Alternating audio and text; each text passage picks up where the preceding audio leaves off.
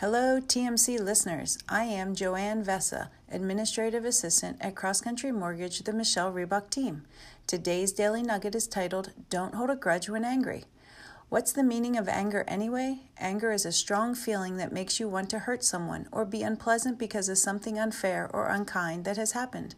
Once you are aware you are angry, it is important to note that any immediate reaction might not be ideal. Don't hold a grudge. Forgiveness is a powerful tool. If you allow anger and other negative feelings to crowd out positive feelings, you might find yourself swallowed up by your own bitterness or sense of injustice. But if you can forgive someone who angered you, you might both learn from the situation. It's unrealistic to expect everyone to behave exactly as you want at all times. And one last thing he who slowly gets angry will stay angry for a long time. Hungarian proverb.